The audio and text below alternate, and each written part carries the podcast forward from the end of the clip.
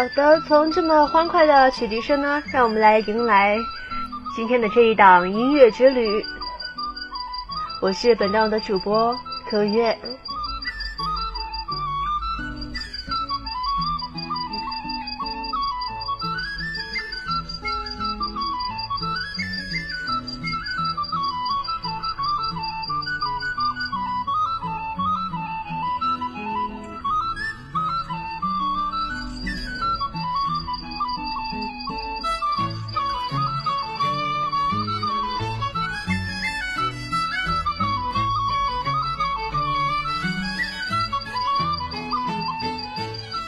好的呢，那今天我说的这些事情，其实就是假期我出去旅游的时候的事了。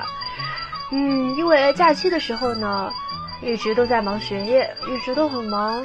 然后最后父母就因为突然的决定，就说是要出去旅游了。嗯，所以我最后纠结了很多天吧，然后就放下了学业，就想着去陪父母去玩一趟，也去自己最想去看的一个地方。有个国土去看一下，体会一下人生百态吧，或者是风土人情。说不好听点的，就是那里的美食啊。毕竟，可月我这个主播嘛，是一个吃货。这个令我一直期待已久的地方呢，就是日本。当时很纠结，因为学业放不下。可是，当父母说到要去这个地方的时候，行程它是被规定好了的，是随旅团去的，不是自驾游。嗯，一开始他的旅团单上呢是没有秋叶原的，因为毕竟可月我呢是一个宅女，很喜欢动漫，嗯，所以就有一些犹豫。没想到，正好时机来了吧，天时人和地利。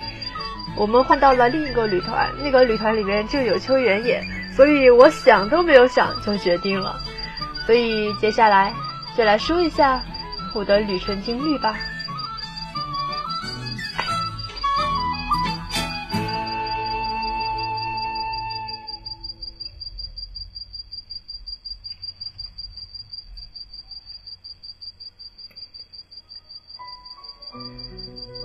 其实每去一个地方呢，都会要先调查一下那里的人文吧。其实一开始对日本我的记忆是，嗯，被经常被大人骂，应该是这个。但是我们不讨论国家政治问题，因为我的嗯祖上一辈不是很喜欢，这是肯定的。但是呢，我一开始接触日本不是从动漫，是从我看一下，是一首歌。就是这一首《风的记忆》，一开始的时候是因为我的母亲很喜欢这首歌，所以我把它下下来做手机铃声，然后每天都在学。正是因为这一首如风儿一般温甜宁静的歌吸引了我，让我渐渐的认识日本了这个国家。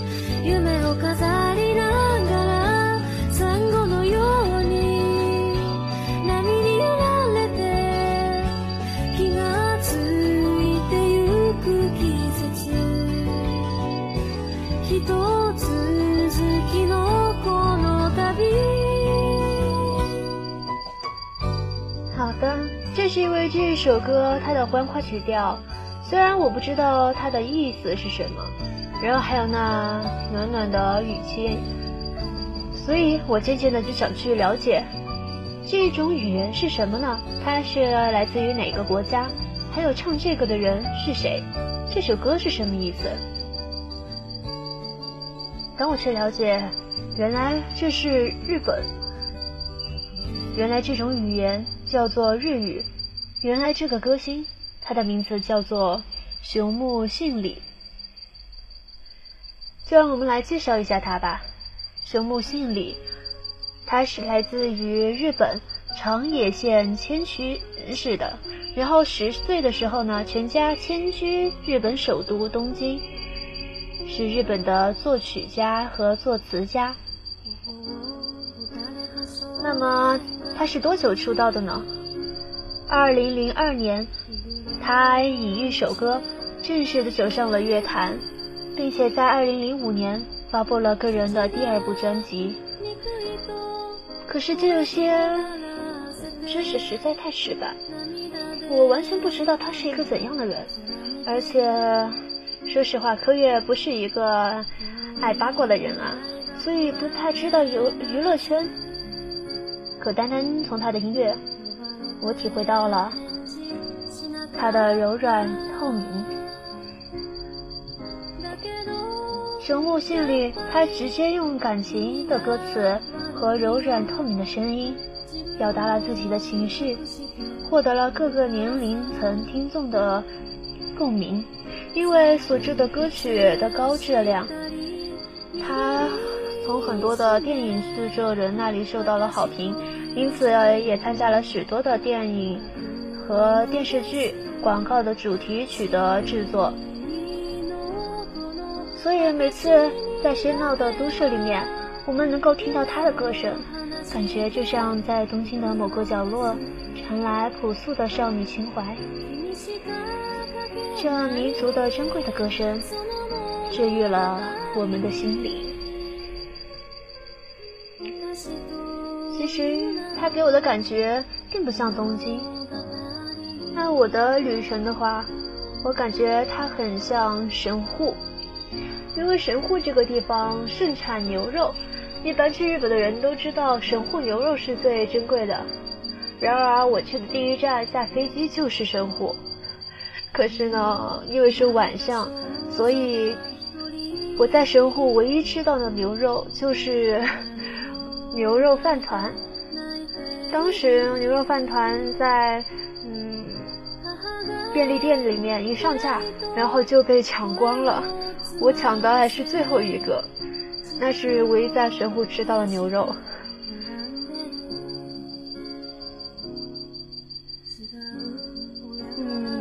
聊到这些记忆的时候，总觉得都很欢快，总觉得这一份份的记忆都应该存在于我的脑海里。随着熊木心里他柔柔的歌声，缓缓地流入我的心里，然后慢慢地封存。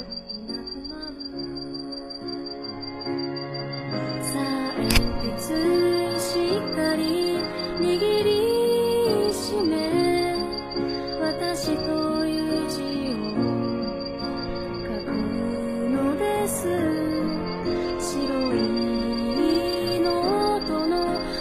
其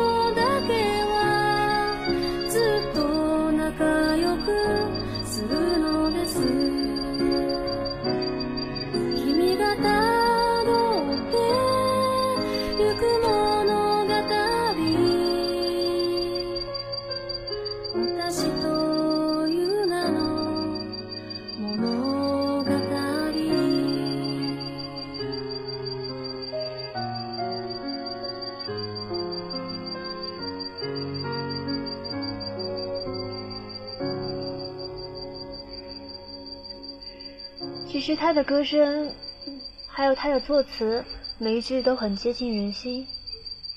就是这一首歌，脸被打肿的少年，独自一人，在黄昏的小路上，暗自哭泣，失声的喊叫着：“父亲真的很可恨。”然后透过泪光，茫然的看着天空。也许未来真的太过遥远，让人不安，被人呼唤却得不到回应。但终究不好的还是你自己，因为你总是将自己真实的一面而隐藏。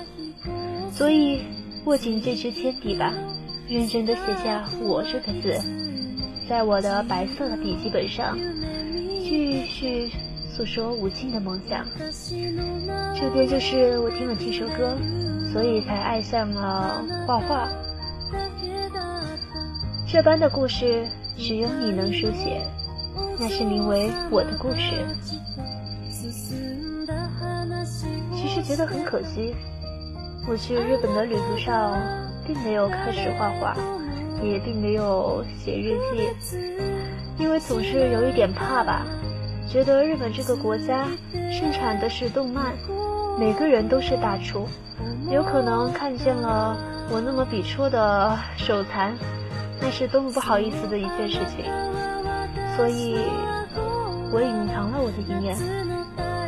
我百般无奈的放弃了自己的画笔，我拿起了我的手机，开始全程的录像，甚至想做一段剪辑，然后发在网上与大家一起欣赏。可是必然是第一次吧，所以全程的录影。即使被自己从头再看了一遍，都总觉得有点莫名其妙。虽然全程都被录下了，可是画面还是太抖动，并且又爱晃闪，并且想被记录的东西都没有被记录下来。可是不管怎样，那一段段混乱的画面，却记下了我去日本这几天。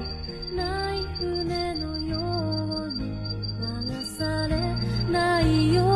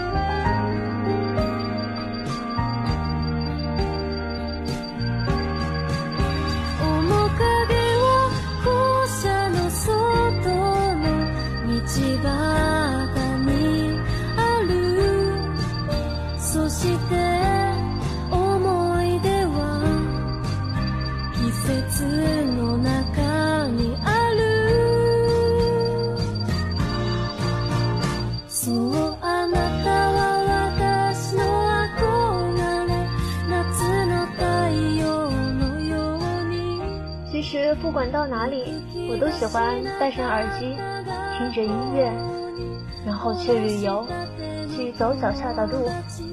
因为不管你在对这个地方有多么的不熟悉，多么的向往，多么的陌生，你都可以从自己喜爱的音乐里面找到熟悉的感觉。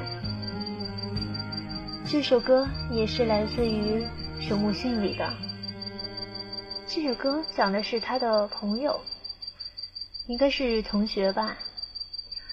其实去到日本的话，我第一次想到的就是我的闺蜜，因为我的闺蜜是一个动漫迷。首先是她把我像师傅一样的领进门，带进动漫的。说实话，她真的很喜欢，甚至可以不顾一切的扑进画室，每天从早上一直画到晚上，这样子不断的练习画画。所以我很佩服他，嗯，然而他自己现在也在学日语，所以我到日本的时候，第一反应听到那个既熟悉又陌生的话语，我就会想到他。其实应该说好了，等他毕业季的时候，咱们两个一道去的。可惜人生是有路不同吧，我们两个的学校不一样，话语也渐渐的变少了。就像这首歌吧，当时毕业的时候，双脚始终不愿意离开教室，一直穿着的校服吧，总是在梦里向往着自由。你会呼唤我的名字吗？那时候始终都只有她一个人当我的闺蜜。然而我们现在分开了，你总是对谁都不抱特别，所以当时很想跟你走在一起，正如这首歌一样，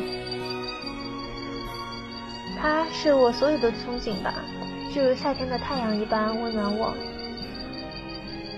说实话，当时去新学校的时候。不太想去学校，还要认识新的朋友，因为我不想抛下那一段的记忆，然后忽略它。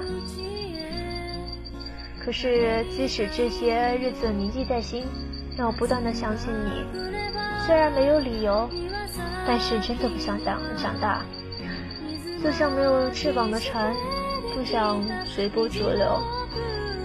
可是，我即将迎来新的生活。找回我忘却的那些东西，就让我在这漫漫的旅途中欣赏与找回原来的记忆。从神户下飞机的第一个晚上，我们坐上了巴士，一路前往大阪，坐了几个小时的车，但是却没有感觉到一点的郁闷与心烦。窗外的景色向后慢慢的倒着，感觉整个样子都不一样了。这个地方是在海岛上面。一开始下飞机的时候，飞机场是在海外填岛而形成的。当时就有点担心，这个飞机场会不会倒下呢？日本是个岛国，在下飞机的时候，灯火辉煌。那一片片的森林覆盖着，虽然不想承认，但是真的很漂亮。但是柯月是一个贵州人，所以这边的树木也是很多的，周围都是绿色，总觉得一下飞机的时候还没有离开自己的家乡呢。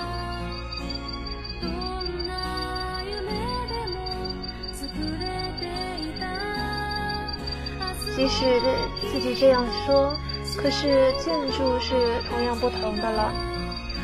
神户是海港，所以建筑还有风俗这些完全都不同。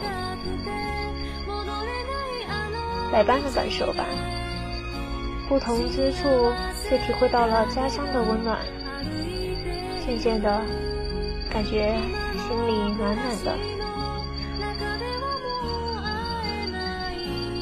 回到日本，我立马就问了导游：“哎，我们能穿和服吗？”当时，导游我以为他是一个日本人，一直都不敢开口。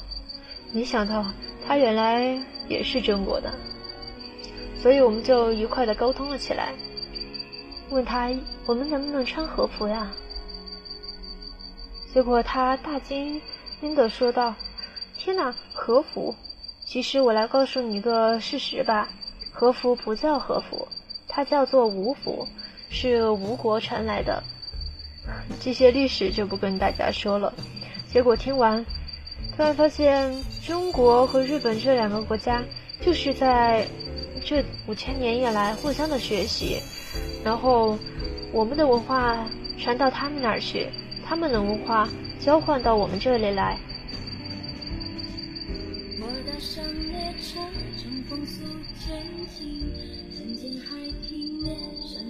这首歌来自于袁泉的《一个人旅行》。虽然我不是一个人，也许有着家长嗯家长的陪伴，但是有可能语言上面有些沟壑吧，总觉得心里还是有一点。虽然我还是要决定。下次一定要再去一趟。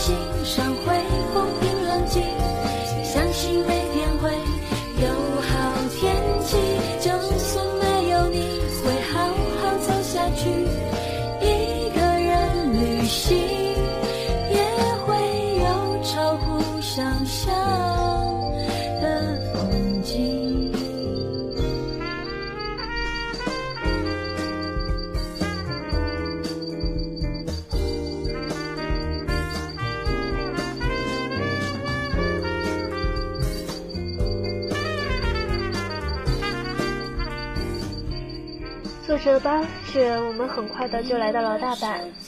在离路上，嗯，导游在向我们介绍大阪的由来，还有这个地方的风俗。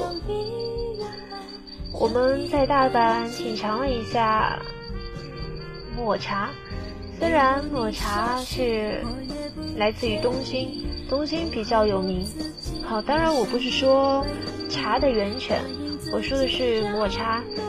在日本比较有名的地方就在东京，所以去一趟东京的话，一定要去喝一下抹茶，感受一下文化。其实各自比较一下，每个国家的茶文化都有不同。然而日本的茶文化是是从中国传过去的。我在中国并没有看过茶艺表演。第一次静下心，然后仔仔细细的去看别人拿着一壶茶，甚至是茶沫，然后慢慢表演一幅美艳的画面，形成一幅有艺术寓意的图像，然后印记在我的脑海里和我的相机里。当时那个 表示表演茶艺的人吧，还请我们几个人。过去做示范，然后还教我们。当时我就踊跃的报了下名，冲上前去试了一下。没想到茶艺真的很难，只能动手腕，而且必须固定一个姿势。还没有多久，我感觉就过了好，嗯，十分多钟一样，一直都在不停的刷碗。嗯。为什么这么说呢？因为他把抹茶放到一个木碗里面，要用特殊的道具，然后在茶里面面面啊慢慢的刷刷茶，然后连连的磨这个茶。据说等你的心越静，然后你这个茶就会越好喝。可是真心支持不住，所以我磨到一半就还给那个表演茶艺的人了。哎，现在想想感觉很可惜呀。当然是那边不仅是有人文风俗，当然还有，嗯，个人觉得比较新奇的一点吧，因为在国内始终体会不到，就是一边刷牙一边可以喝水，因为那边的水是经过七道还是九道过滤的，所以直接饮用水就可以喝，所以我觉得。这种体会是在国内体会不了的，嗯，但是就是感觉很有趣啊，不像在家里，如果到天热，家里没有水的话，必须得先烧了以后才能喝。在那边，不管你在哪里，甚至在街上或者是公园，只要有个水龙头的地方，你都可以喝水。嗯，其实怎么说呢，在那边你的安全，还有就是食品保障是很。严格的，而且你可以很放心，并不是说国内有怎么样的不好，只是觉得他们在那边抓安检抓的真的很严格，然后吃的蔬菜呀这些指标也非常的严格，是比如说是每种元素是不能超过多少，就是不能超过多少的，即使你这个菜再好吃再名贵，他们也是一律不进的。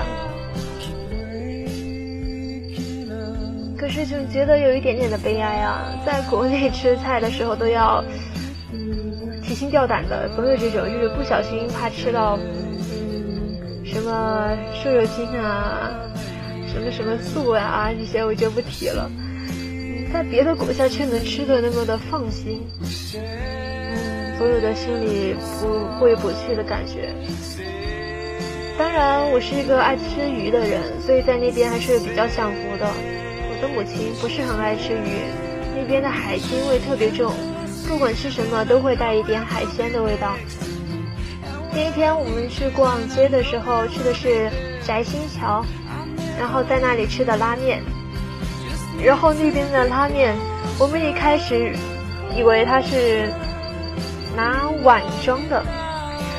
当时的时候，母我母亲就想点一堆，她觉得这点不够吃吧？看到图片上面好小啊，然后她还点了一个，嗯，套餐，呃，三个套餐点在一起。本来我是说是不想吃了的，结果他们那边有规定，每个人必须点一点吃的，我就点了一碗白米饭。